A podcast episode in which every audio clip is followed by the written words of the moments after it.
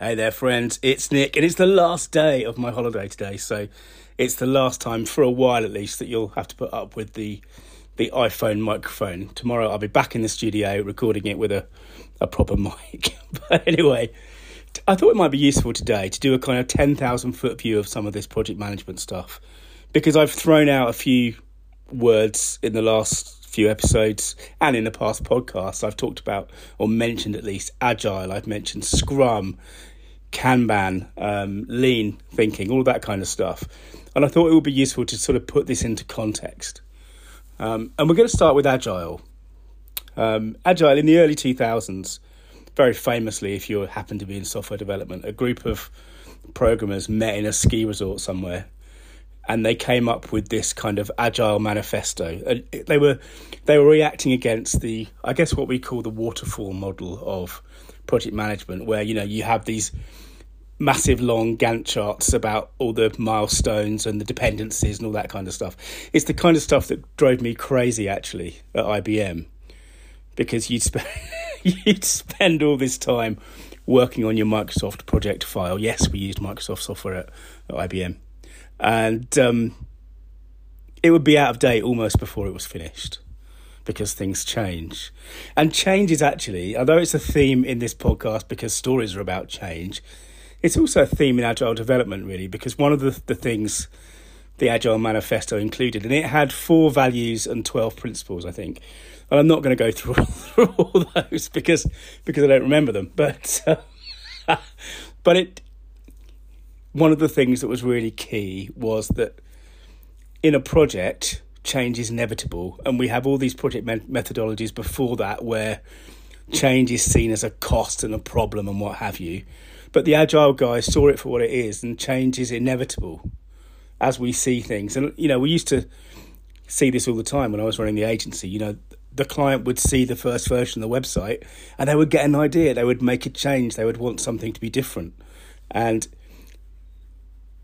the the the question is how do we treat that as an opportunity, not as a problem? And one of the ways that the agile guys treated it was what I've been talking about over the, the past few days about making breaking the project down into elements that were reasonably quick to finish, reasonably quick to put together, so you could keep adding usable software, um, in their case, features that worked but weren't so big that you would be you know, off on a tangent for, for weeks or kind of months. The other thing, one of the other things, their their sort of values, I suppose, was that they really put people over the, the sort of the tools. People and conversations mattered a lot more than what tools you were using and what methodologies, and they very much wanted to put people in the same room who are on the same team. And again, this is something that I struggled with a bit in the mid 90s at IBM, where certainly in the second IBM job I had in the new media lab, there was a kind of a room for the programmers and a room for the designers and a room for the, the kind of the project managers or consultants or producers like me. And it didn't give us that sense of a team. And, you know, one of the things that I think they were starting to think about before I left, really, after I left, was was putting putting groups of people into teams. So you had your designer, you had your copywriter, you had your programmer, and your producer in one place because that gives you that sense of teamwork. But it also gives you the opportunity to talk. Um, and talking as opposed to emails or, you know, whatever is the really quick, fast, efficient way of people sort of negotiating what's next. And they had that, they, they extended, the Agile guys extended this culture of kind of collaboration, not just with for people within the team, but also with the clients. So the clients had full view into that kind of process and we're able to talk about changes and we're able to respond to changes over over kind of long term plans and um, this approach turned out to be really powerful because it spoke to I guess a lot of the um, the frustrations that people had particularly in programming in the early 2000s that you know you'd be working on this thing and then halfway through it would change and all the, the last month's work would be wasted or what have you. And agile kind of answered that in a sense. And what it didn't answer i suppose was the kind of the how you know, it came up with principles and it came up with values, but it didn't really answer the how. And I've talked about this thing, Scrum, um, over the past few days, or I've mentioned it at least. And Scrum is a, whereas Agile is a methodology, it's a kind of a, a worldview, if you like. Scrum is more more like a framework. How are we actually going to do this thing? And we tried this a couple of times, I think, at the agency. And Scrum is really um, a way of mandating how the team gets put together. So there's particular roles in Scrum. In a team, in a Scrum team, there's a role of a product product owner. So that's someone on the team who kind of sits there representing the client. And this was really the job I was doing mostly in the agency. I was, you know, talking to the client, getting the requirements. I was also doing the content creation and the writing, of course, but I was representing the, the client in the room.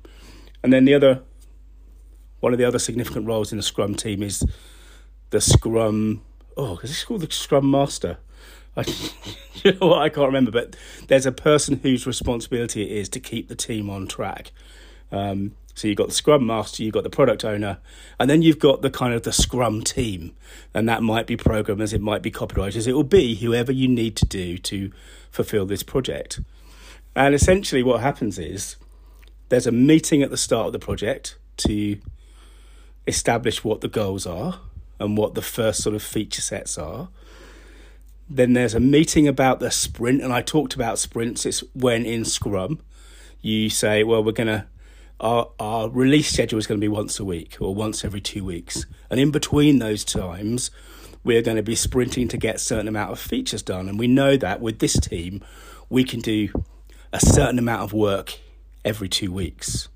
Okay, so what they're doing is they're saying, say we, we can do, I don't know, 120 hours of usable work in those two weeks between us we're then breaking down the different bits and pieces that go into the project and saying, well, this is going to take 20 hours, this might take 40 hours, this might just take five. And each part of the, each one of the requirements of this project will be broken down, broken down, broken down into small enough pieces that we can then say, well, the priorities at the moment are this and that and the other. And this is what's called the Scrum backlog. In other words, you have a whole list of um, requirements and jobs that need to be done to, to get from where we are to where we want to be. And the priorities of those can change. So we have a list of things, and at any time, the priorities might change. But essentially, when you sit down at the start of your sprint, you say, Well, we're going to take the top four or five, or however many off the top of this backlog, that we can do, we can fit usefully into this next week or two weeks, however long the scrum is. And once that's set in the sort of scrum parlance, once the sprint is on, nothing is going to change for the next week or two until those things are delivered.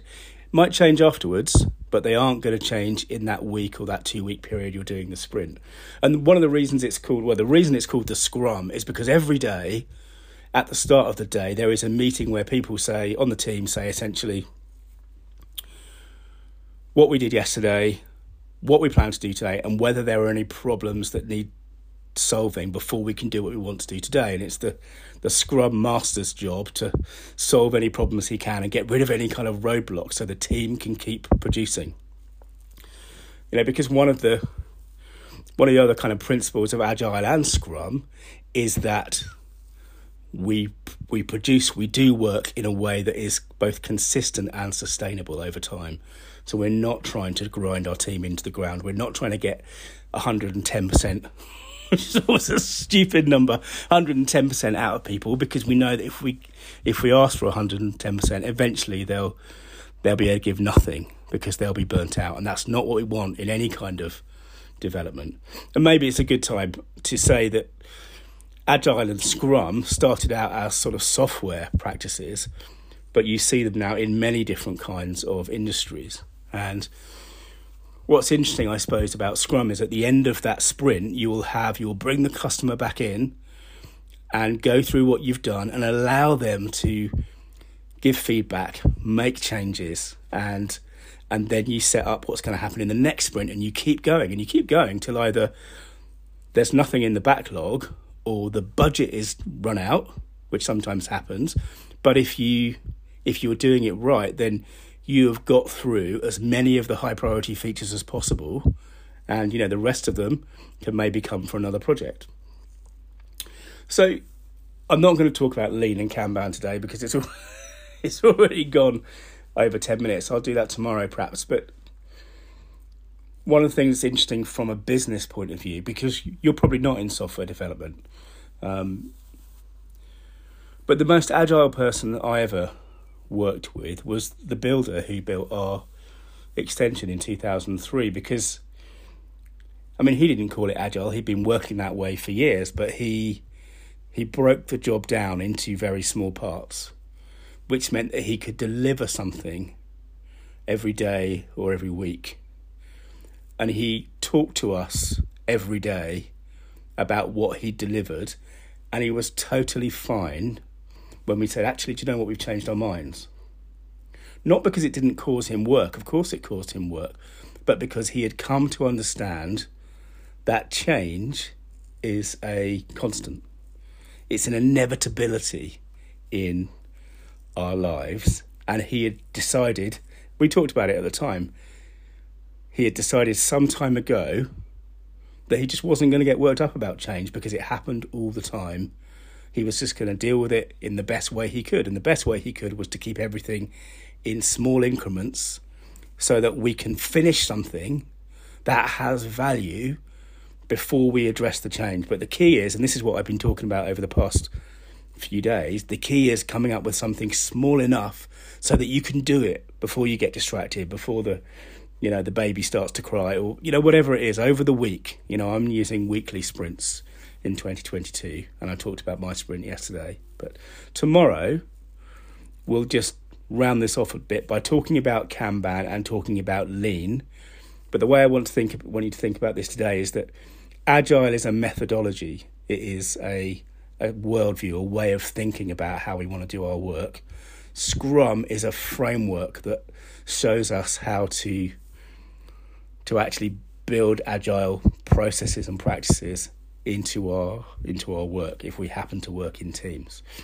Anyway, thanks for listening. That did go on a bit, but uh, I think this is useful and interesting. This stuff because we can, to some extent, we can pick and choose the bits that help us in our business and help make our story mean business. Bye now. Hey, this is Nick. Thanks again for listening. To dig deeper, search for story.business.